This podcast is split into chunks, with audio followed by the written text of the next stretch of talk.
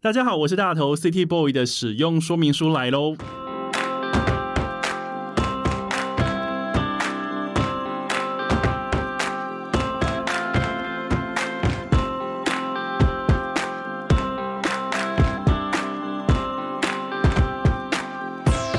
我是大头，欢迎收听 City Boy 的使用说明书。这是一个从 City Boy 角度出发的生活风格节目。每一集我都会邀请一组来宾，和我从各种主题里面找到增进生活情调的方法。所以，不管你是 City Boy 或是 City Girl，都欢迎你一起加入。今天这一集节目呢，我们的主题叫做慢慢走。对于我来说，走路是一件很美妙的事情哦。所以在旅行的时候，我喜欢用走路的方式来浏览城市，因为这样可以拍到很多搭车看不到的风景。那有很多细节也会因为自己亲自的走过而印象变得非常的深刻。那么今天邀请到来宾，他们不止很会走，很擅长走，他们还很热爱在大自然中践行。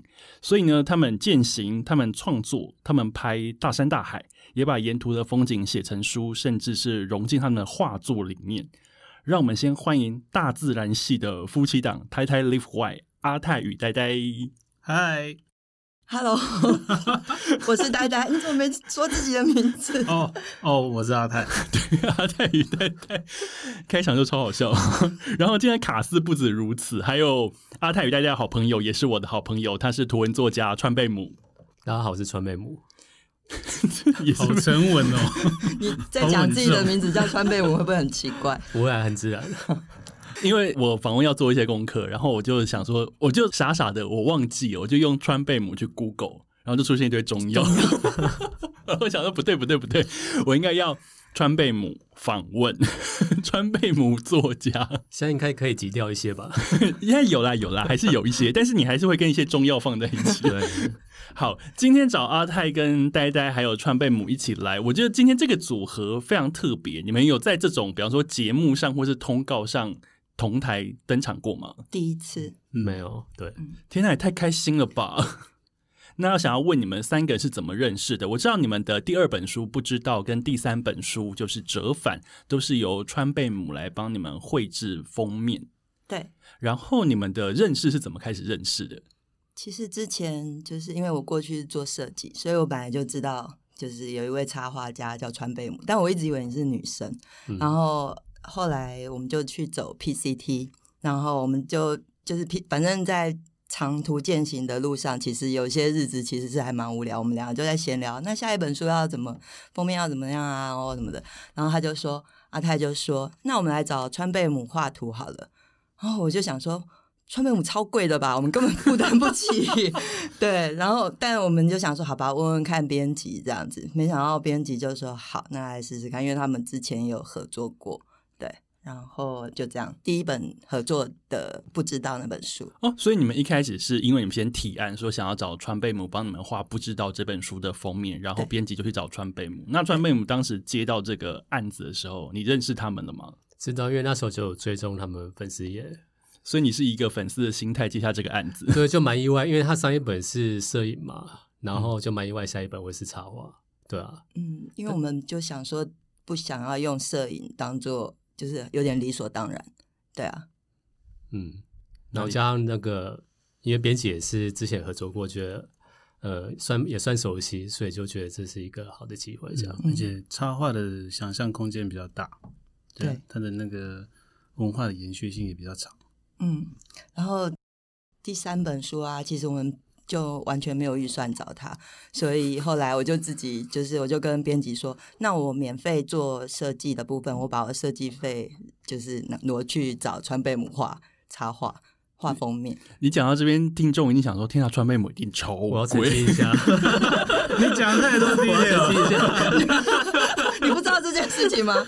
没有，因为书本的插画我不会去要求多少的费用，因为出版社就有一个天花板在嘛，你就是有待到出版社应该知道，所以通常是他们开出多少，然后我觉得合理就可以了。嗯，对人家人还是很好的啦，人家人美心善因。为因为我不想要就是呃，就是因为预算不足而去勉强别人接受一个工作，就是为为了因为可能是人情压力啊，或者是朋友压力之类的，所以我会希望说可以给足这个费用。那我自己本身就会，然后就是又是作者，所以对，但好没事。但这个情 况是真的会，因为如果是找插画家，就要一个一笔插画费用，那有可能出版社就不会另外再找一个设计，可能就用社内的设计去做，所以还是会有差别，对啊。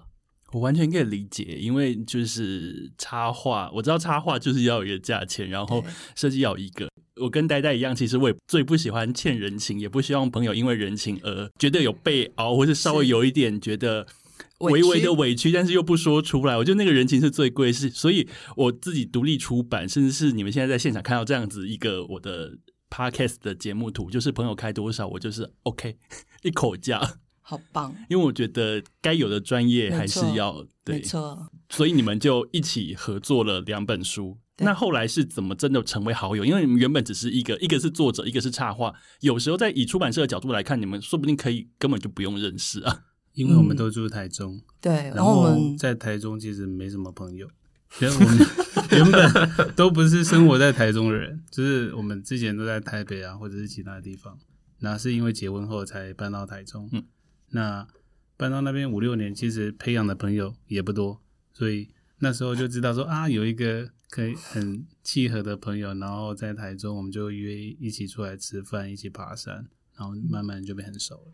应该还是先工作把那一本画完嘛，然后之后你们有日本的，先哦去日本嘛，对对对对，先去日本，嗯。因为我们有聊，他有问我，他们有问我有没有爬山，我就说有，然后就有一天他们有收到呃妙高他们的邀约，然后就找我去，所以我们就先直接进展很快，就先到日本爬山，进 展进展很快，就约起来了，约起来了。对对对对，主要也是你很好揪啦。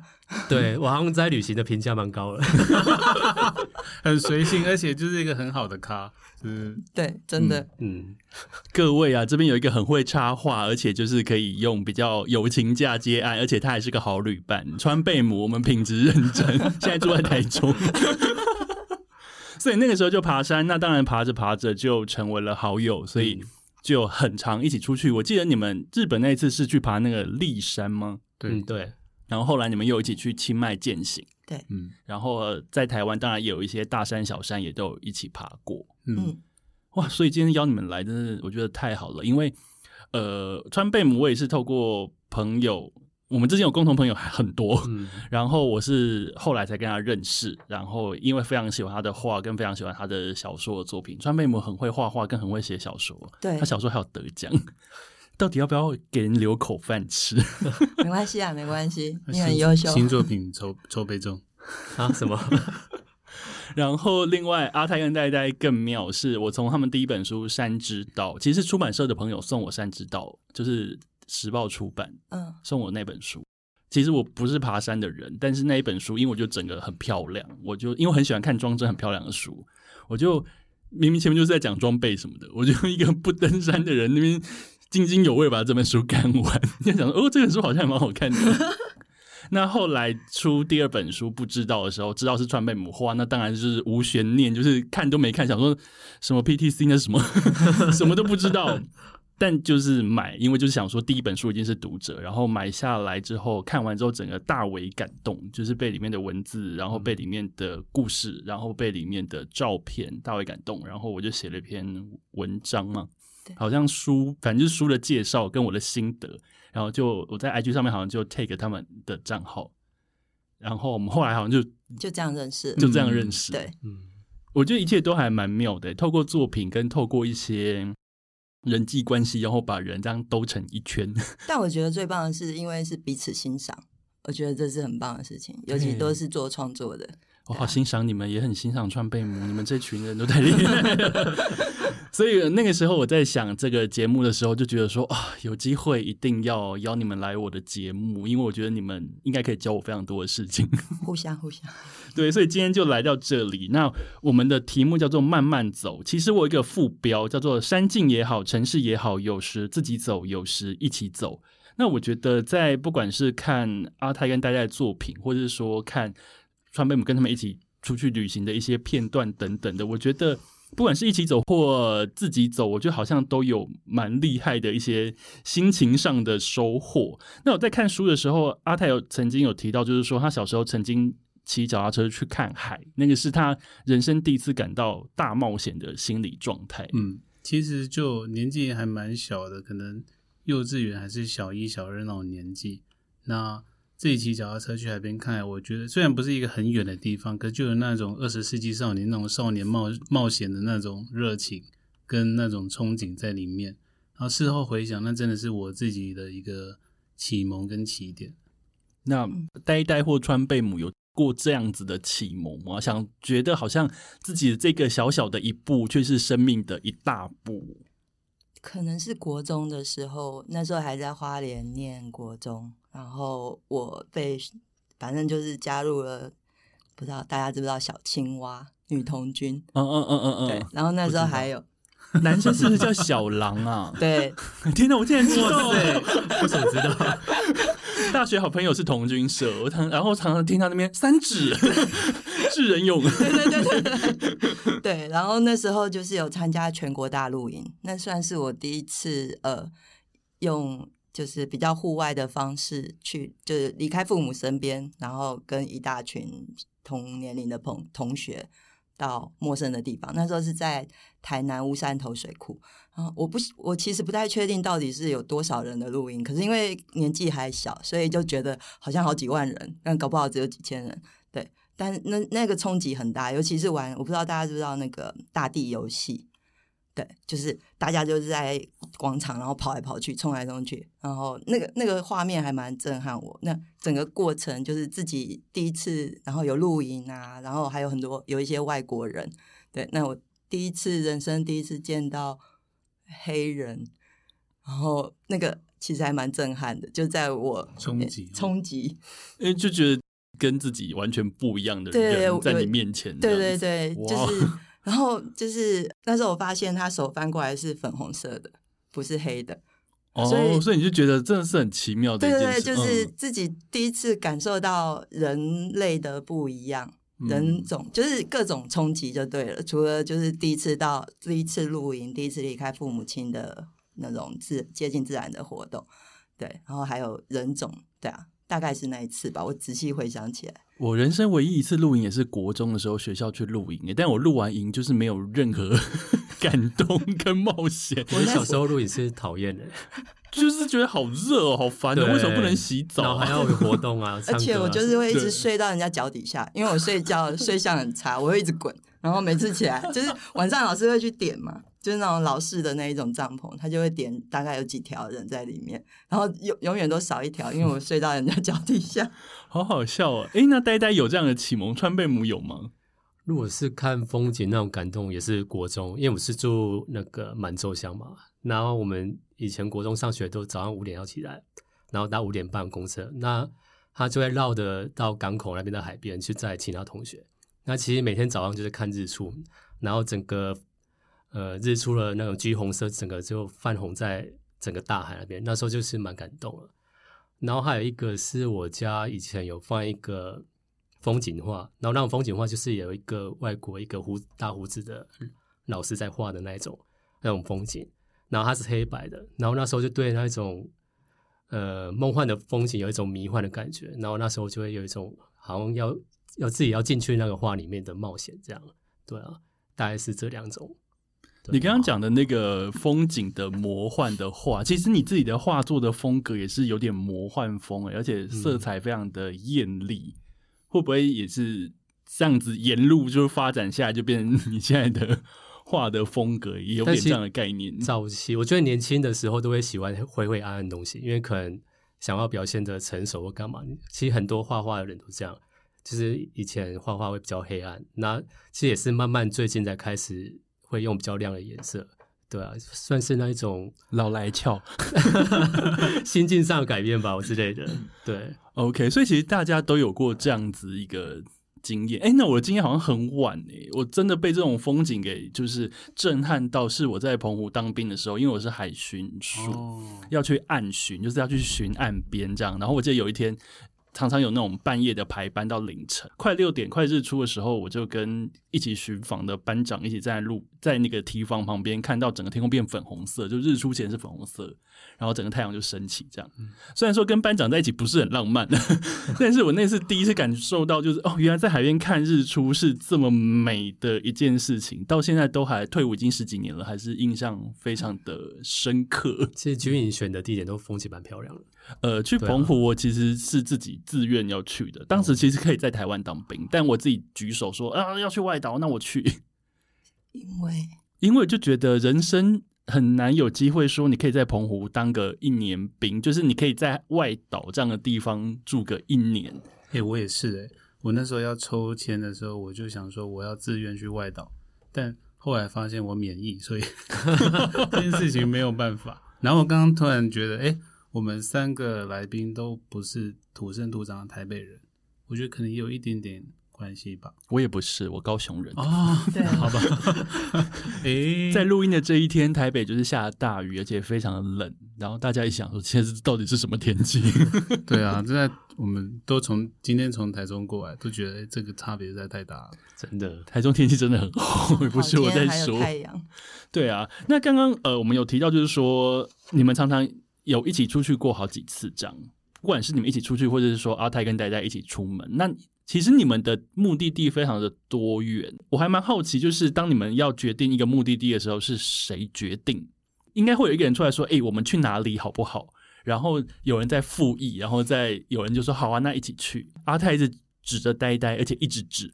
嗯，但呃，我我觉得还好，我觉得有时候是聊天聊一聊，然后而且比方他就会有，比方外蒙，哎，蒙古国类似这样子，说出国？对啊，就是哦我们就会有列清单，然后就会想说，好吧，那比方如果还可以出国的时候，我们就那明年去哪里，或者是现在许愿可以去哪里，然后到时候也许，嗯，就突然蹦出来一个什么机会，然后就去了。就是所以脑中会有一些就是梦幻清单，对就是一个 to do list，对对对，to 应该叫 to go list，对对对对，然后就是先在心里想，但是时机成熟之后，这个地点自然会冒出来。对那比方说，那像现在就是其实不能出国嘛，那如果比方说像台湾这一类的，你们会怎么怎么决定？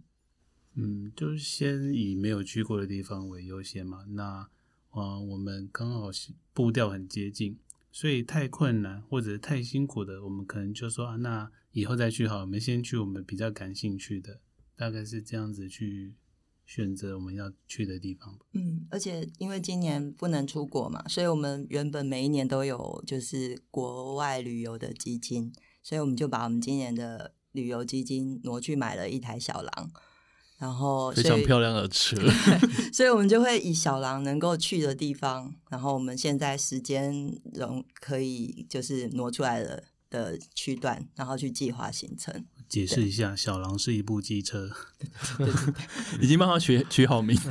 它它的它就是小狼，就是外就是大家都叫他本田小狼，对懂，就是野狼机车，对也不是野狼也不是野狼，不是野狼机车，因为野狼比较大，它是比较小小台的 野它。有自己的漫画 跟自己的动那个小说。小说还有动画。什么？它的设定这么完整？对，你有看《天气之子》吗？有它里面不是骑一台粉红色的嗯摩托车，那台就是小狼。哦，真的哦。对然后你的是绿色，对不对？我的是另外一种型号的小狼。了解。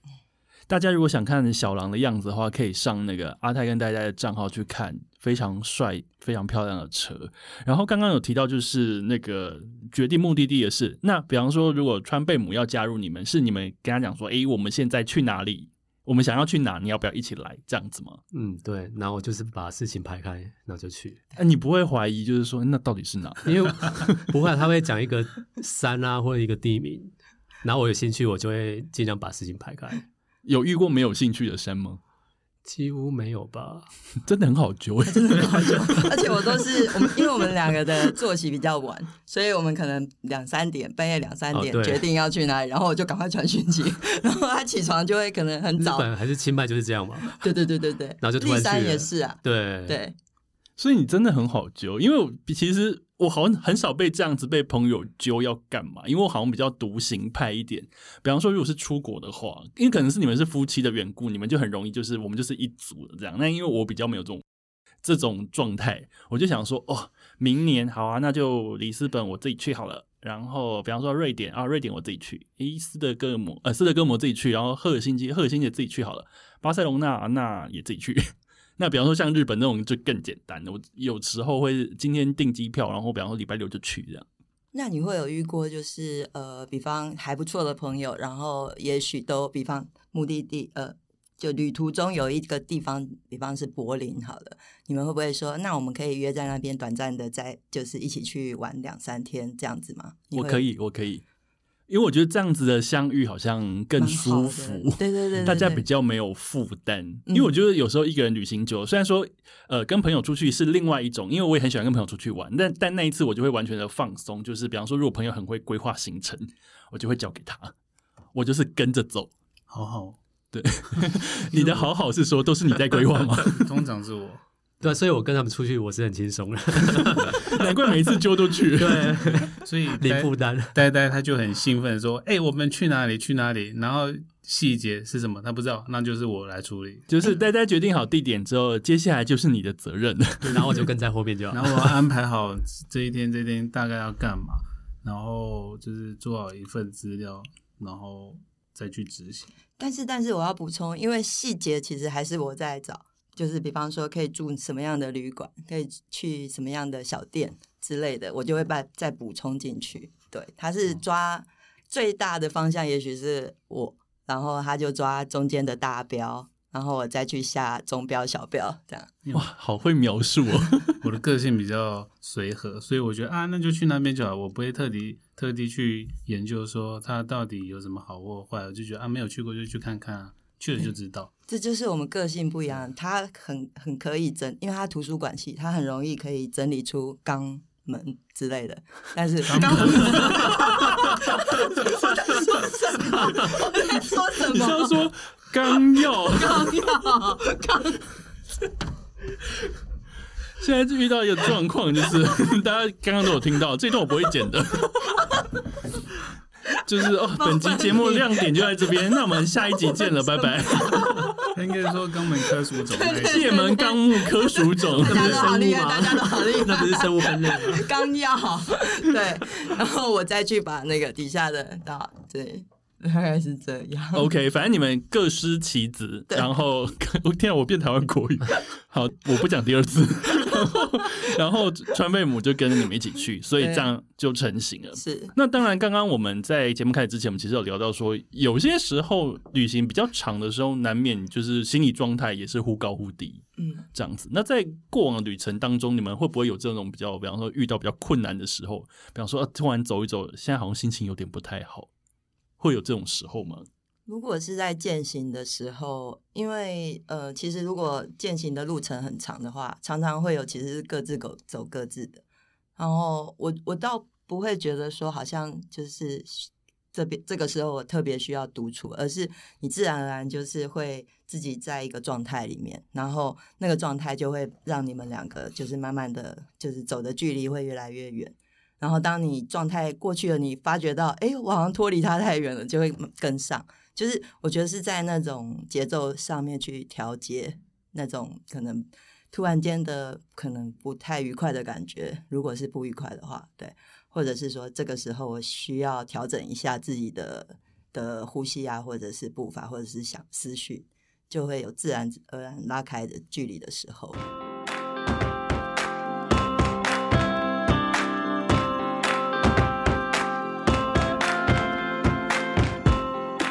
在看那个阿泰跟呆呆第三本书折返的时候，在前言里面，呆呆有一句话还特别被就是加粗黑字，然后我觉得那一句话讲的非常好。呆呆说，无论是否有人相伴，都要尝试自己消失在旅程里。你刚刚讲那个状态是这个状态吗？那个好像是杨世泰讲的。原来你引用他的话在你的前言里面，不好意思，那我重新更正一下。我有写，我有说阿泰讲的就是这一句话。对，好，对，所以你刚刚讲的状态其实是这样子。对。我我觉得这还蛮重要的，就是虽然是两个一起出去，但是你们可以创造不同的旅游的回忆。就是我觉得这个还蛮重要，不然就是就是呃共同讨论快乐的事或者是生气的事很多，但是你也可以保有自己，就是不一定一定得要提出来讨论的东西。我觉得这是两个人一直二十四小时在一起，不管工作或者是旅行或者是什么，都一直在一起，我觉得蛮需要的一个空间。我觉得两个人或者是三个人一起在旅途上拥有各自看到的风景这件事情，我觉得好珍贵哦。比方说，在看呃在看不知道那本书的时候，好像呆呆你有看到比较多的熊，然后阿泰就说啊就是刚好没都没看到，然后熊都是呆呆看到的。对，而且我觉得有那我不知道有没有写，就是在书里面讲的事情是，其实有刚开始的时候，我的前面我看到的风景永远都是一个大画面，然后有阿泰的背影。那有时候我为了想要有一个空景，我就会跟他 拉开距离，就这是我会刻意做的事情。那因为他走在前面的时候，他永远都是没有人，就是空的空景，但我就必须一直看着他的背影，所以我会刻意的去做这件事。没有想过要超车的吗？嗯，没有哎、我后来也会走在他后面啊，对有偶尔那是为了让他拥让呆呆拥有自己的风景嘛？啊，为了拍照，为了拍照 因为我拍照就是要有一个比例值，对对对，我想要有一个小小的人在那边，是谁不重要，但身边通常都是他，所以就是由他担任。懂。那刚刚其实我们提到，就是说在旅途上很容易遇到就是心情不好，或是比较觉得好像有一点点困难的地方。阿泰应该也有这样子的经验吧？遇到这种时候的时候，你该怎么办？其实践行的时候比较不会有心情不好的时候，因为你其实就是很辛苦的在爬坡，或者是很努力的在对抗某一种体能上的负荷，所以你其实没有太多的心情去呃想到自己是不是心情不好。那可能比较会的状况是，比如说我突然受伤了，然后觉得啊大飞受伤跑到这里来，就竟然受伤，可能就会影响心情。但通常践行的时候不会。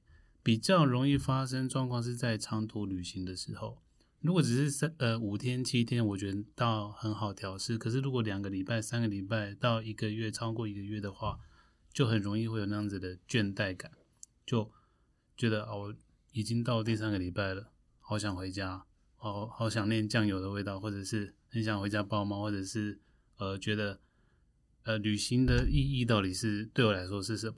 那因因为有几次长途长途旅行的经验是，我觉得我好像只是去一个大家都去的景点，拍了大家都会拍的那个照片，那我就会觉得很沮丧。我我就去 Google 找图片看就好了，我干嘛 非得要一个人到那边，特地飞到那里去？那就会去陷入这种呃思考里面。可是当你意识到说这一趟旅行其实啊，我好像在复制别人走过的路跟看过的风景，然后拍出的东西好像也没有比较特别的时候，嗯，你会有挣扎吗？想说我现在要来做一件不一样的事情，或者做一件只有专属于我才做得到的事，或拍得到的景，你会意识到这件事情吗？这时候我就会希望改变行程，我不要按照原本的计划走，我们就临时去一个地方停下来喝个咖啡，或者到某一个小镇去走走，把我们的计划打乱，把它破坏掉。那我觉得通常就是心情上就会获得一些舒缓。哇，这个这个说法我还蛮喜欢的，就是打乱既有行程。嗯，嗯，那川贝母呢？你自己旅行上会遇到什么困难吗？走到一半觉得好累 之类的？很累倒不会，但因为去年我也是去尼泊尔，哎，不是尼泊尔，那个土耳其。然后我是找有个大学朋友，因为我们两个兴趣什么都差不多，但这次的计划行程就是我在安排。那就是旅旅途上会遇到可能公车误点啊，或者是呃行程改变，然后我会找不到人讨论，因为他全部都放掉了，就是让我去找，然后我就会对他生气，所 以说这都是我在找。这位大学同学，我希望你有听到这一集节目。回去把链接转给他。但他是很好揪的，也是很很很随性的，对，他是你的川贝母，就变成我在照顾他这样。你知道，就是风水轮流转。对，但我我好像也可以理解川贝母的，因为有时候呃，在团体旅行的时候，我就可能是因为我就是会很喜欢规划旅行，你知道，很喜欢规划旅行的人就会忍不住说啊，这个我来，行程我定，然后因为你怕别人弄不好。你说的很好。想去的太多了，想去的地方太多，或者是说，呃，觉得我自己来，我可能稍微安心一点，嗯我可以帮大家比较算好时间这样子，然后或者是说我可以带大家去，我觉得好像真的很厉害，而且你们可能会喜欢的地方，我觉得会有一点点自己给自己压力在那边。而且我觉得等车的焦虑很大，等车的焦虑就完全不能放松。对，就是想说，因为你在人生地不熟的地方，你就想说，公车到底会不会来？然后这一班车到底会不会通往我要转车的那一个站？就完全无法休息。对啊嗯，语言又不通，然后另外一个朋友就是 很放松，他会问你说怎么还没来吗？对，有他走那么久之类的。跟你讲，千万不要去问，就是带路人说怎么还没来，因为大家都是第一次来，那一句就是旅伴的地雷剧的可能 top one，对，或者说我觉得这边还好，这个也有，以及就是我觉得这一这一间其实没有很好吃。嗯，好，我分享一堆旅伴地雷地用雷语。地雷，如果你喜欢跟着大家出去玩的话呢，就是这几句就是可能就是放在心里，对，不要讲出来。不要讲出来。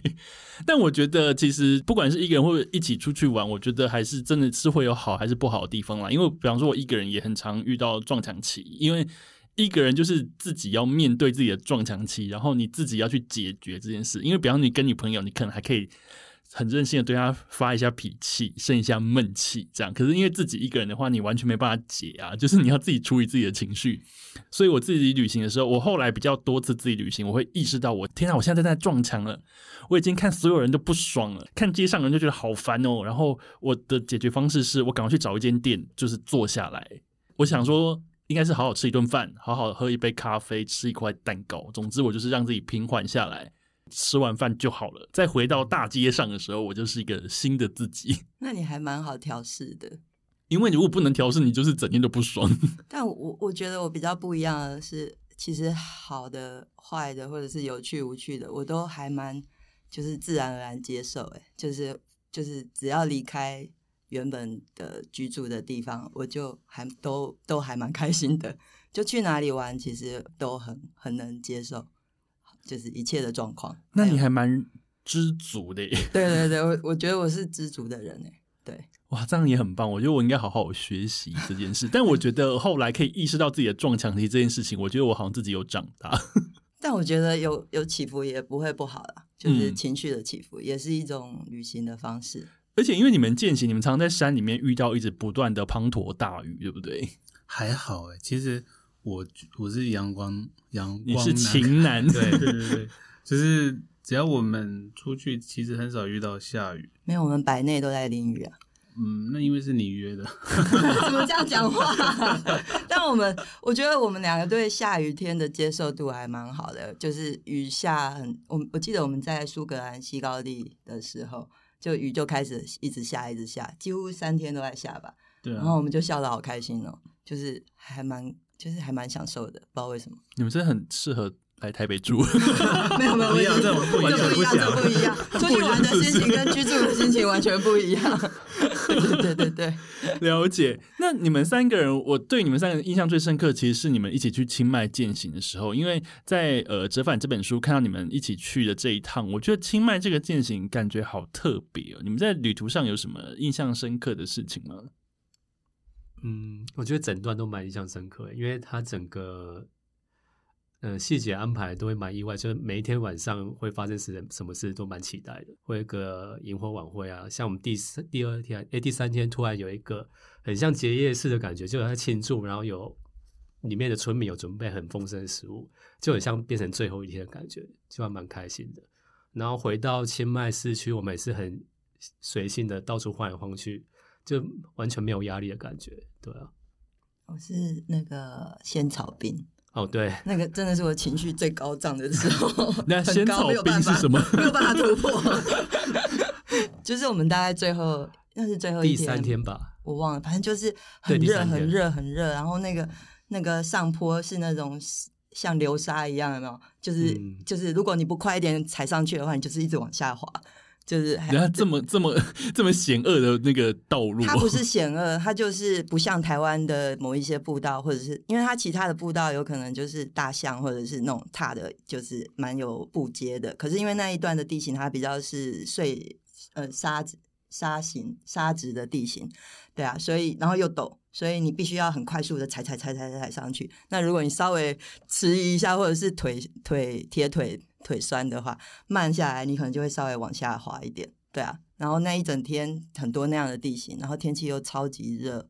对，所以当我们走到那个，就是哎，前面好像已经有人预告，是不是？对对，有人走比较快就先吃到了。对对对，然后我们就开始越来越期待，然后到那边看到那个小指标的时候，我们就超开心的，然后就一直一直往那边狂奔，然后连吃两碗。对啊，吃过最好吃的。对，那真的是无法突破的顶点。对，嗯。所以就是在这种困难之后所吃到的东西，让你觉得印象非常的深刻。因为那时候好需要来一碗冰哦，对，真的非常热，有种天降甘霖的感觉。对，就像我们走 PCT 的时候，我们一到堵那个城镇或者是有人烟的地方，我们就想要吃炸鸡、可乐、乐色乐色食物。我记得有一次，我们反正就我们一下山，然后就冲到超市里面，然后已经快要打烊了吧，然后大概剩下不知道几块炸鸡，十几块，十几块，然后那个全都要，对，全都要，对，平常根本吃不下那么多，我们两个就拿到外面的那个露天的桌椅，然后就开始狂吃狂吃，超恐怖的。然后大概二十分钟，两个人都没有讲话，然后把那十几块炸鸡吃完，说走，再去吃下一个东西。对。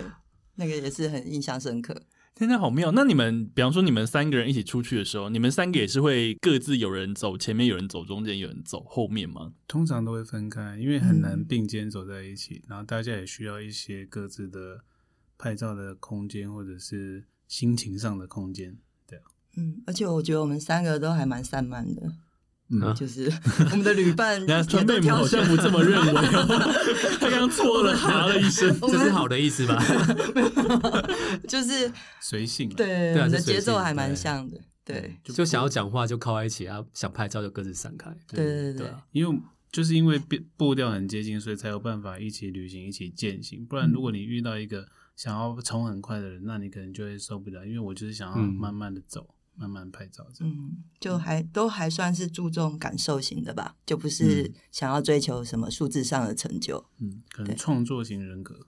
对，我正要说哎，因为就是因为你们自己都会写东西，然后川妹母是画画也写东西这样，然后阿泰还拍照，我觉得各种创作作品的输出其实都是需要这样子好好的去酝酿、感受、酝酿，然后感受，然后最后才能把这些东西挤出来。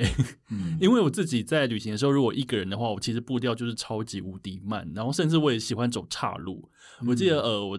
去里斯本的时候，在他们那个阿尔法马区，我在那边随便的逛的时候，发现有只小橘猫在我面前，我就像那个动画《星之谷》那样，我就跟着那只橘猫跑，就是它跑去哪里，我就一直这样咚咚咚咚就跟着它走，然后就走到另外一条坡道什么，就一路这样跟这样，就是回过神来想说，嗯，我现在在演《星之谷》吗？跟那只猫走，但我觉得这件事情很有趣，最好是我带着一个旅伴的时候说，你等一下哈，我跟那只猫走，旅伴应该会生气吧。所以我觉得好好的感受，再把这些东西画成作品这件事情，对于我们来说都非常的重要。那我也想要知道，就是因为你们践行已经好长好长一段时间了，开始践行前跟开始践行之后，你们有觉得有哪一些自己身上或者心理的变化，对你来讲是非常巨大的吗？现在觉得比较没有太大的差异。以前刚爬山，你可能会对自己这一趟行程有一些期许。我想要获得什么？我想要改变什么？可是，当你把这些事情啊纳入成为生活的一部分的时候，你内化之后，它就只是一个你，比如说你开门，然后或者是你穿鞋，或者你去便利商店买一杯饮料那样子的事情的时候，你就不会觉得说啊我会有什么样的改变。但其实很有趣的是，你每一次进去山里，你都有。带一些什么东西出来，然后这个东西是你当下可能没有感受到的，过了一阵子，你就会去察觉到说，哦，那时候这样子啊，对，所以是事后才会 意识到这件事情。对，当下我觉得还好。其实有一点像，就是 我这样讲，像老人，就像人生旅程。好像要再多一壶老人茶。最近刚好有想到这件事情，就是呃，那也是朋友看到朋友的一个分享啊，在脸书还是 IG 分享，就是他可能会觉得当下遇到的这件事情很生气或干嘛，然后我就想说，哎，对啊，过去在人身上，你有时候会觉得好气哦，为什么要怎么样怎么样，或者是白做了什么事，可是我都现在就会觉得，好像你没有白走的路，就是。呃，每一件事情你当下你可能没有发觉到，可是它可能都埋下了一个种子，或者是发酵，在未来的某一个时候，它就会突然间，哎，你就会想说，哎，原来是这样子，对啊，就我觉得就是年纪或者是走路这件事情，都会有感受到这种些些微的，就是就是这个该怎么说，命运巧妙的安排吧。大概如果要简单的来讲的话，大概这样。我好喜欢“没有白走的路”这一句哦，我觉得好棒，人生哲理耶。就说嘛，应该要泡杯茶。下一本书名突然想到，没有白走的路。哎，好，继续。哎，我忘记了。那你想一下，我们听听川贝母怎么说。我觉得变化蛮大，因为像践行之前，都还在跟工作上或生活上很多东西纠缠在一起。那我觉得爬山之后，就开始把这些东西都丢掉了，就是你会变一个很干净的心理状态。那加上你看到一些风景之后。好像你所有的仇恨就放下之类的，就是压力到底有多大？你那些烦恼、工作上的细节啊，可能合约上啊，或者是稿费上什么什么之类的，好细节啊！稿费上，出版社不要再亏待川贝母了好吗？但我觉得那贝母刚刚说一个，我我呃，我之前有想过，就是。嗯，常常在讲说你在走路过程就是不断的在丢掉一些东西，对，其实很明显。对，然后我我后来又觉得说，因为你丢掉了，才会有新的感受进来，然后那些感受可能是你就是因为可能身体劳累或者什么的，那样新的东西进来，你就整个人被刷新的感觉。嗯，对啊，我觉得那个那个也是还蛮好的感觉。我印象很深刻，是我有一个朋友，他去践行，然后他在出发去践行之前，他。呃，帮自己列了很多他想要解决的问题，准备在路上去思考。可是他又说，当他真的上路之后，他其实没有心情跟呃多余的时间去思考那些问题，因为那些都已经不是问题了，他都已经把它放下了。天啊，这个感觉是神奇的疗效吗？但我觉得走路就是这样一个很疗愈、很奇妙的过程。它毕竟是要你要用身体去完成的。然后没有人可以帮你去代劳，所以用身体完成的东西，它通常都有一种神圣性。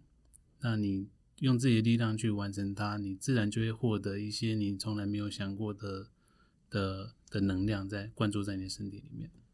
讲起来非常玄，但是我觉得是一个很好理解的一个道理。其实我刚刚问的这一题，就是说践行前、践行后的改变，大家都讲的非常的，我觉得很有道理。我在呃之前，在我忘记是在你们的书里面，还是阿泰的访问，阿泰有讲到，就是说践行这件事情，不见得是改变，它是唤醒人原本就有的特质，好会更好，然后其实坏会更坏。嗯，有可能对，因为以前大家普遍都有一个呃。概念就是，登山的人都是好人吧？你可能会都会这样子想，就是大家喜欢大自然，喜欢小动物，不会坏到哪里吧？可是实际上，你还是会遇到一些让你觉得很头痛的人，或者是你觉得很麻烦的人，那就代表去，你就用去验证一下，那就代表山不会改变一个人，大自然不会改变一个人，你只是呃呈现出你原本的样子，而且。你在大自然的面前，你不需要演戏，因为你没有观众，你就可以做回自己。那你做回自己，认识自己之后，你就知道说啊，原来我是这样子的人，原来我可能有什么样的缺点，那我有什么样的呃优点还不错。那我觉得这就是所谓的认识自己跟找自己。那你认识自己之后，你决定成为什么样的人，那就是一个关键。你可以继续维持现状，或者是我就往好或坏的那两端去走。对啊，我觉得我的解释是这样。谢谢阿泰大师，你的开始也太棒了吧！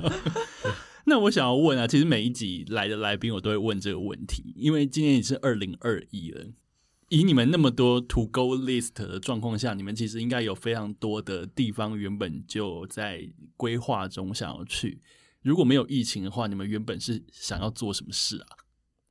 去年本来是要去纽西兰，嗯，对，但就是因为疫情的关系，所以在出去前一个礼拜关门了啊！真的吗？对，那好在你们没去，也非常的庆幸他关门，不然真不知道该怎么办。不然说明到现在我还找不到你们录节目，你们就在纽西兰 住，搞不好现在还在纽西兰。对啊，对，哇，真的是很尽兴。那原本川贝母有想要去哪里吗？我都没有计划，都是啊，因为你在等别人，人计划，就朋友提起我就会开约他始，对。等等约。对，随随时备战状态。但我我很想就是跟贝母去北印，哦，对，对，这是之前有在讨论的，就嗯。一直很想去，然后我也很想去蒙古国，对，蒙古国听起来好适合你们哦，我觉得三个都很适合。就很想去，对，好，所以原本有计划，但是现在这些计划都只能暂时先放在心里。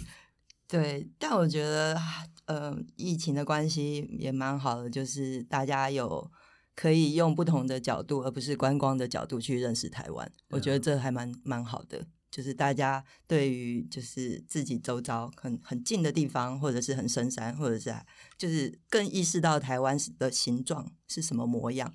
对啊，觉得我觉得这件事情蛮好的。对啊，因为现阶段来看，对疫情的评价可能是没有太好。可是你等到五十年后，甚至一百年后，用历史的角度去检视，可能又是不同的评价。对啊，因为我们可能因而认识自己的价值在哪里。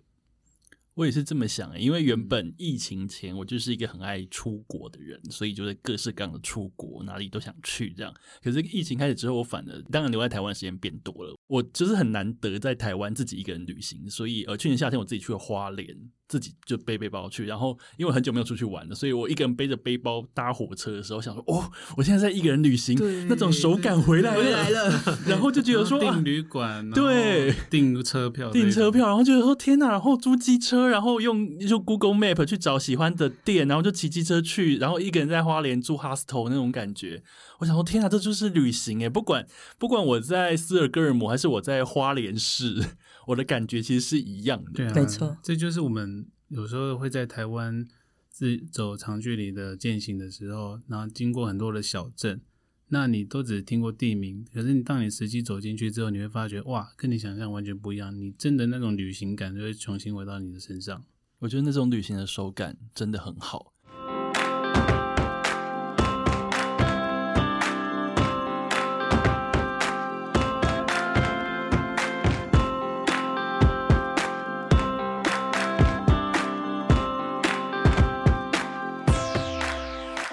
来到这边呢，我有个问题想要问大家，因为呢，我在拟定那个访纲的时候，我想到一件事情，我们四个人都是猫奴，嗯，对，都是猫奴。然后我家两只猫，富士跟柯达，阿泰跟呆呆家叫做欧比跟妹妹，然后川贝母家叫做咪咪。嗯，对，我觉得猫奴最难的就是你出国出远门的时候，你会想猫。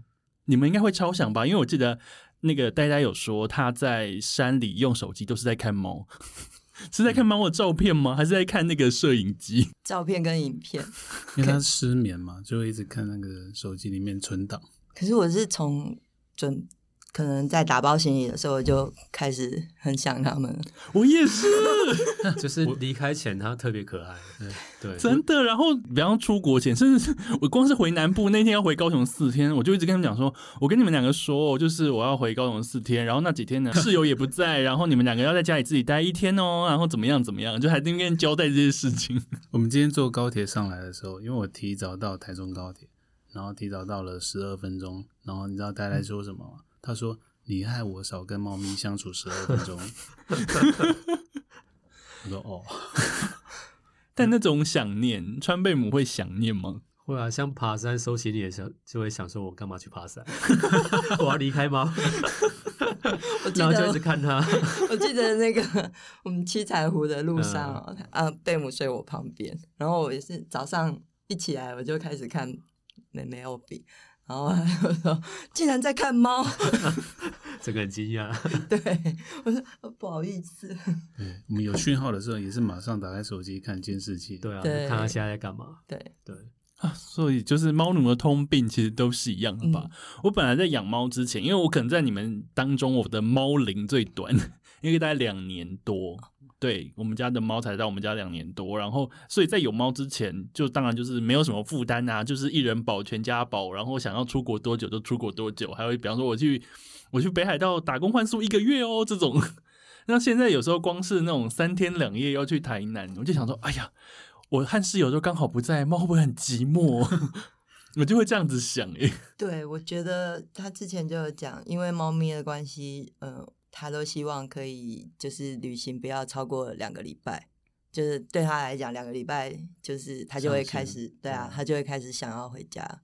两个礼拜还蛮长的诶。嗯，我去里斯本的时候，大概到差不多第三呃，大概第七天，我就觉得啊，不行啊，好想回家哦，好想吸猫。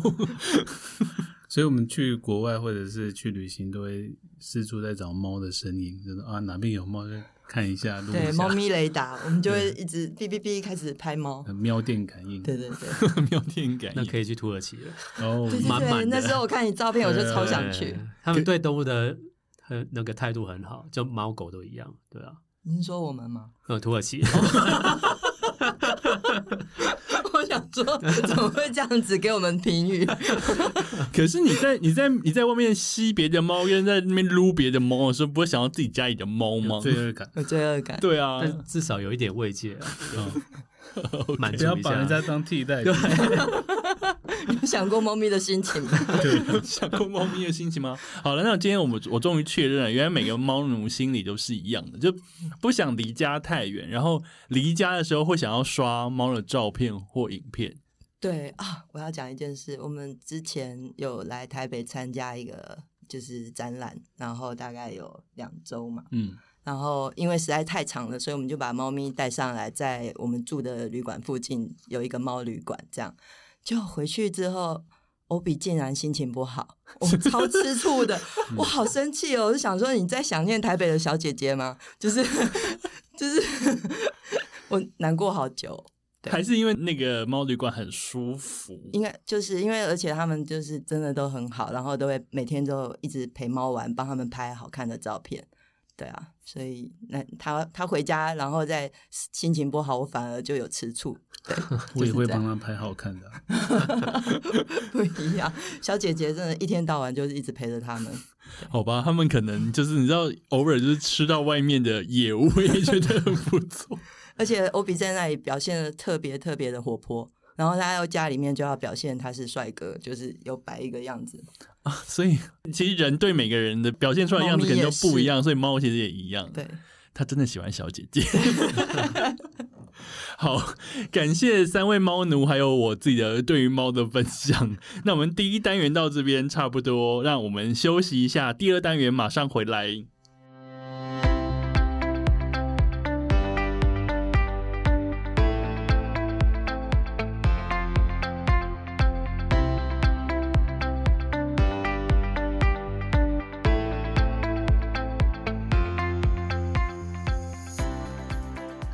我是大头，欢迎回来 City Boy 的使用说明书。那今天这一集节目呢，我们找来了大自然夫妻档阿泰跟呆呆，还有图文作家川贝母，一起来聊慢慢走，聊践行，聊旅行，还有聊猫。第二个单元呢，我比较特别，我们这样子的形式呢，好像没有出现过。就是我们第二个单元，我把它取名为“山林料理读书会”，是一个读书会。为什么会有这样子一个主题呢？因为呢，我在也是在你访刚的时候，我发发现我好像跟阿泰、呆呆他们聊过有一套漫画，然后那套漫画，因为我不确定川贝母没有看过，但是我真的很想聊，我还跟呆呆讲说，川贝母如果没有看过，赶快叫他看一下。就是一本日本的漫画，然后它的作者叫做信浓川日出雄，然后漫画的名称叫做《山与食欲与我》，是一个爬山，然后在山里面做菜的一个故事。那这个主人翁呢，她是一个女生，她不喜欢被叫做山女孩，她会喜欢被叫成登山单女子，单独登山的女子，她二十几岁，然后是一个办公室 OL，但是她假日呢很爱去爬山。那爬山当然是这个故事重要的一个重点。那另外一个重点呢，就是刚刚说明有讲到的食欲的这件事情。所以每一集每一个章节，她都在山上做料理。各式各样的料理，用很便利的方式，或是用各种符合登山形式的方式去做料理。那一直出，一直出，一直出，已经目前在日本好像已经推出到第十集左右。那在台湾也已经有蛮多中译本了。那阿泰今天还跟我分享，就是说在日本还有直接出他的食谱，就是在漫画里面所看到的东西，他们就真人做给你看，然后教你怎么做。所以呢，今天我们想要好好来聊在登山里面做菜的这件事。阿泰跟呆呆登山会做菜吗？嗯，就是把泡面做的好吃一点。泡面要怎么做好吃因为？其实我们两个不太喜欢为了食物而增加太多重量，所以我们会在用就是最精简的方式，然后得到满足口腹之欲，这样，然后我们就会找泡面界最豪华的那一个，就是新加坡 泡面。哦，那个白色汤汁那个吗？对对对对对对那个对真的很好吃。对，欸我们只有沙那个在对对，我们只有在爬山的时候会买它来吃。然后光是它自己就是简单的煮就已经很好吃。然后我们会去便利商店买一些现成的东西，然后就加到汤里面，这样子，那就是我们最豪华的。比较能够展现厨艺的，应该是露营的时候。对，露营的时候，对哦，你们露营的时候，你们装备很厉害。那你们露营会做一些比较复杂料理吗？会比泡面复杂很多。比方说什么阿泰，你的拿手菜是什么？我其实还蛮喜欢做炖饭、炊饭的，但也就仅止于此。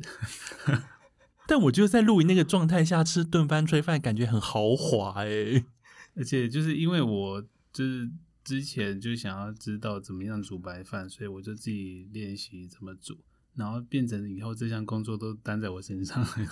你就是伙房啊！煮白饭就是用便当盒煮白饭。诶，那川贝母，你跟他们一起出去旅行的时候，去爬山、去践行的时候，你有吃他们做的料理吗？吃他们的哦、呃，还是你自己会带爬山通常都是各自各自各的。而且我爬山状况很多，就是我常会失去味觉，只要高山的话，嗯所以我通常不管带什么好吃的泡面，最后还是勉强把它吞下去了。对他常常剩一大堆食物没有吃 完。对，对，但是我这该怎么办呢？就尽量硬塞，但因为我在硬塞，有时候会想要吐，可能有一点高山反应吧。对，因为我我自己蛮常这种反应，所以就蛮在意这种感觉。嗯，啊所以我觉得也因为这样，所以他的零食都是我最期待的。他每次都会去哦找一些，超有创意的。对对对对，比方说，他带过什么让你们觉得非常有创意？像我觉得最好的是无印良品的那个梅子糖，那在爬山就是走的时候非常非常好吃，就是可能爬坡或者太热了，它就会让你嘴巴分泌一点唾液，对啊有，一种果冻，果冻对，果冻不是是它，果冻是它啦，咸味的柠檬的那个，有吗？不是果冻不是它？你记错了呢。哦，不，另另外一个川贝母。所以就是川贝母反而会张罗比较多各式各样有趣的小零食，小。零食主食我可能吃不太下。对对对，啊，所以它需要一些可以挑起就是口腹之欲，或者是对啊疗愈一点的嗯爽凉。对。那在看这一套漫画《山与食欲与我》的时候，你们两个比较常登山的人，你们会觉得说，哎、里面的东西好像有点太夸张了吗？会有这样子的那个心得吗？不 会，反而很佩服他，就是可以去张罗跟花心思做准做这些准备。那实际上它里面的食材或者是料理法也都是可行的，也是符合逻辑的，所以我不会觉得说背离现实太多。嗯，就是我比较喜欢的，就是看他吃东西的表情。嗯，就是就是不管他路上遇到什么样各式各样登山的，就是奇怪的人，或者是他在工作上，就是各种状况，只要上山去做一个料理，然后吃下它，他就会。就我觉得我很喜欢那一块，就是那一部分。当然，就是他煮什么我也很有兴趣啊。因为其实我在，因为我不是一个登山的人，但是我非常喜欢看美食漫画，然后我自己也会做一点料理，所以一开始接触这个漫画的时候，我想说一个女生，然后她登山，她做料理这样子的一个漫画到底该怎么呈现，所以我就有点想说，那就试试看，就买一本回来看。那我觉得这本漫画其实最令我感到食指大动，跟让我觉得最向往的地方就是。他真的，他他那些煮饭的方式，他是因为山这件事情而因地制宜的去做。对，比方说，他可能把会把意大利面先面条先事先先泡在水里面，把它泡软。嗯，那比方说他登山登了几个小时，到到山上之后，其实这个面条已经变软了，所以他用那些你们带的那种随身的小火炉去煮，他就会很方便的去煮好它。这件事其实是很科学的，就是呃，也也是很呃，就像阿泰刚刚讲的，就是很很合逻辑，而且还符合了什么轻量化之类的嘛，嗯省燃料。因为你在泡的过程，其实如果你是用火就是煮它，你就浪费了很多燃料，然后你有可能就是可能必须要计算这些燃料进去你负重的，有可能你要多带一罐瓦高山瓦斯炉啊什么的，对啊，我觉得他其实是很有逻辑的，在埋这些就是登山的一些小知识在里面，这也是很厉害的。那你们在看这个书，你们觉得这一套漫画让你们最喜欢的地方元素是什么？我觉得它很真实，嗯。然后它也有呃日本创作的作品里面特有的留白，就是它有一些片段它是没有放任何台词，然后就用那个分镜把它带过。那其实你可以看得懂他想要表达的东西是什么，然后那种东西对爬山的人来说，我觉得还蛮珍贵的，就是那一个空下来的东西。那阿泰你自己对这个漫画里面，你有没有特别喜欢的章节故事有诶、我印象最深刻其实是最近一集第九集出的啊？他去爬富士山，对他去富士山，那因为他是第一次爬的时候是经验非常的不足，然后犯了一些错误，比如说他们把吃不完的泡面倒在路边，然后然后突然看向川贝母，他没有，他有吃完。那其实你必须要符合 L L N T 原则，你不能在山上乱丢垃圾或者是厨余嘛。那他呃事后呃经验成长之后，他又回去爬了一次，然后在他当初到泡面那个地方跟富士山说对不起，下次以后不会这样子。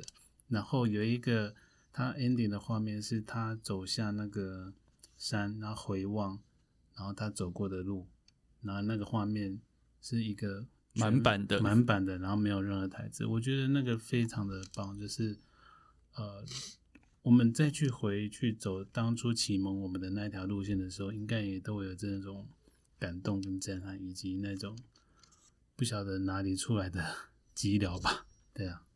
嗯，阿泰讲的那个章节，我也是印象非常深刻。而且其实我在看之前，阿泰有跟我稍微描述一下那个，让我实际看的时候，感觉真的非常不一样。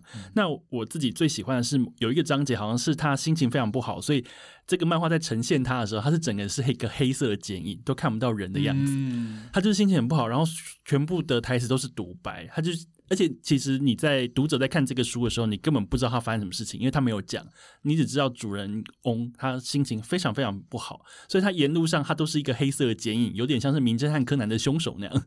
第七十三话，然后他的沿路这样走，就是各式各样的心情不好，就是一直不断的问自己，就是说啊，那个事情其实不是我的错，但我也不想要怪别人，但是因为我现在心情不好，所以我就真的来爬山。所以当每一页你看到他，他都是一个黑色的剪影，一直到他最后一夜，他到山上，他煮了一碗汤，还是煮了一个料理，他把它喝下第一口汤的时候，他的人的样子就出来了，他就觉得好了，他的纠缠在他心上的烦恼的事情就被解除了，化了就化开了。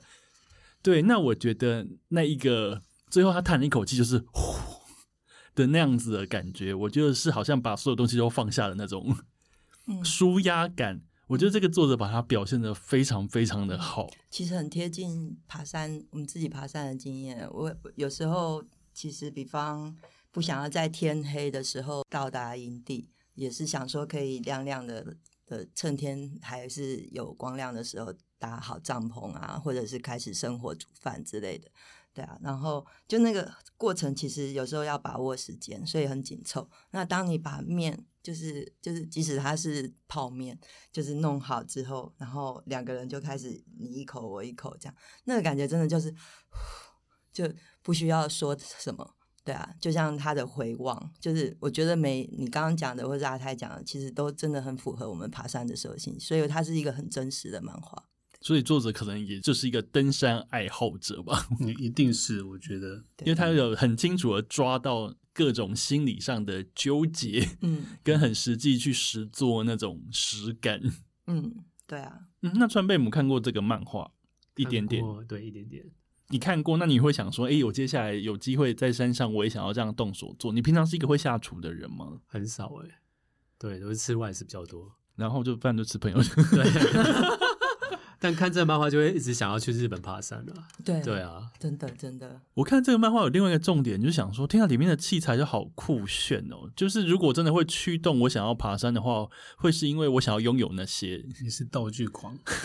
我不是，但我知道阿泰是道具狂，但是我就觉得这些东西，如果我可以拥有它，我一定很帅。酷可能会为了想要酷东西。拥有这些酷东西而想说，不然我来爬个山好了，因为我要爬，我才有买它的资格。那你想吗？这是一个起点啊。入坑了。嗯，我好像感受到就是对面夫妻的热切眼神的周围。我还蛮想跃跃欲试，就希望有机会可以一起去，哦完全不是客套。可以哦，真的可以。那会不会落后你们很远啊？不会就是不会不会，你放心。呆呆就是说啊，每次我眼前都有阿泰，结果我每次眼前就是前面的人都走，我眼前还是没有人。我们一定会等你。对，天哪，好感动哦！好，二零二一年，我希望我能实现这件事情，我要应该要跨出人生另外一步 还不错哎。，City Boy 要跨出另一步了。啊，你真的不用担心，因为很多人对我们夫妻的刻板印象是我们好像很厉害、很会走，但这两个夫妻看起来就是会那种吊一个绳子在攀岩，并没有。其实我们真的是体力没有很好，然后也不是走很快、很强壮的人。那我觉得这也是我们想要讲的事情，就是你不需要非常非常非常的强壮或怎么样，你才可以做什么样的事情。就是你可以找到乐趣，乐在其中就够了。嗯，乐在其中是最大的重点，对啊嗯，对，所以也是给初心者的建议嘛。对啊，应该会有一天到晚有一大段叫你们给初心者建议吧？就比如说，哎、我可以推荐我什么路线吗？然后我没有爬过山，可以可以告诉我应该怎么做吗？那我就会说，你就先不要设定说你一定要去爬什么样的很高的山或者是很难的山，就从你家的公园、你附近、你离你家最近的步道开始，你先认识这边的环境之后，你再去找下一个你想去的地方。我觉得重点是你先踏出去。对嗯，但我觉得可能就是这这一年，因为疫情的关系，大家都开始找事情做，所以很多人往山里面跑。那我觉得有那个心之外，还要把知识给充足啦，就是登山的或是户外的知识，这很重要。因为登山跟户外的知识其实是保护自己对啊，对啊，最重要的一件事情。嗯。而且因为我们的教育里面没有包含这一块，嗯所以在目在还没有就是归到我们的就是可能就是基本教育的时候，可能就自己需要去找课，或者是找网络上面或者买书相关，就是就是至少把自己准备好了，再去尝试任何路线。嗯，买书这件事情，虽然说今天我们不是为了书打广告，但我还是要说，呃，相关的器材跟一些基本观念的建立，请看那个阿呆不是阿呆与太太，阿呆与呆呆的第一本书《山之道》，我觉得是一个入门宝典。大概要带什么，然后大概在山里要做些什么事情，那些基本观念跟礼节，在里面都有非常重要的一些介绍，然后让大家可以参考。再来，如果你们想要试试看远的，或是你你走不远，但是你想要看别人做一些很冒险的事情，可以看第二本，看不知道。真的很会。对他们花了四个多月，万里长征，走那个 PTC PCT PCT 对中文名无极步道，太平洋无极步道，这个真的是看完整个大感动，因为其实到后面你会想说，这两个人到底走不走得完？你你翻书的那个速度就会变快，有点像是你看电影想要先知道结局到底有没有走完呢、跟你讲，我觉得看到最后面有点像是你就偷偷跟在他们后面走一样，就想说他们走到了，你也看完了，然后好像一路看着朋友完成一件大事一样的时候，那种感动无以复加。我觉得非常厉害。那看完这本呢，如果你还想再往下看，就是看折返。折返里面有非常多趟的各式各样海内外的旅行，有台湾的，他们从呃鹿港走去玉山，嗯，然后还有刚刚我们在提到就是川贝母跟阿泰跟大家一起去清迈那一趟，还有那个苏格兰高地，然后还有去西班牙走朝圣之路，各式各样大小 趟好。厉害哦！我就是专业读者，我是后援会会长，谢谢。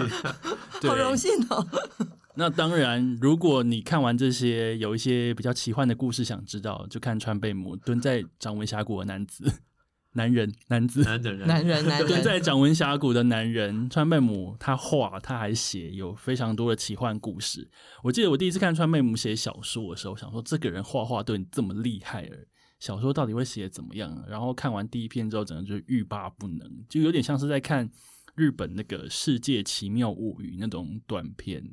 然后你看完之后，你再去看他的画，你会觉得会画自己就是作品插画人真的很厉害，因为他会把他要讲的事情，或者是他没有讲到那些东西，把它画进去。那不管你先看图，还是先看小说，还是先看完小说再来看他的画，我觉得那种互相呼应的感觉非常的强大。我觉得这种才华真的很了不起耶，就是我去看，就是去干嘛？来毕业，得意到不行。我去松烟看你的展览的时候，对，嗯，必须很惭愧的讲，就是我那是我那是我第一次看你的文字，就是嗯。之前都是比较注意你的画作，那一次是第一次有看接触到你的文字，我真的吓到，我真的有吓到，就像刚刚大头说的，就是文字跟就是插画的那个搭配的巧妙，这两个东西同时进入你，然后就融合了。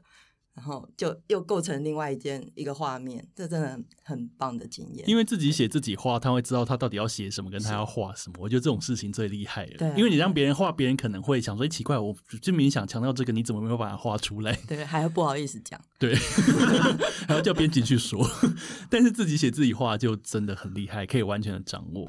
好，但他画我们的时候都是那种，我们就会天啊，他竟然可以，就是就是你知道，我记得不知道的时候，我大准备了大量的照片给，他，然后我们两个还讲电话，嗯，对，去沟通说那这一段大概的故事，然后这一段有出现啊一些植物、动植物之类的，对啊，然后他后来画出来的东西，我真的就是超越我们的我们有限的想象，对啊，我觉得超棒。但其实压力蛮大的。画出比预算更多的东西。他 画了一个很大的地图，对啊，还可以拉开耶，哦所以你看买那个那个阿泰跟戴戴的书有多赚，就是封面还是川贝母。对啊，真的超值啊！光川贝母就超值了。我觉得我们这一整段的打书，我就跟出版社要叶配费，打的蛮好的，衷心推荐，因为每本书我都超喜欢。我希望你也可以多多看书，因为我觉得看书可以教会我们很多事情，还可以让我认识一些新的朋友。嗯就像今天坐在我们录音室里面的来宾一样，非常谢谢阿泰跟呆呆还有川贝母来到 City Boy 的使用说明书。谢谢大家谢头，谢二零二一年，希望可以一起出去喽！好哎、谢谢，拜拜，拜拜拜拜。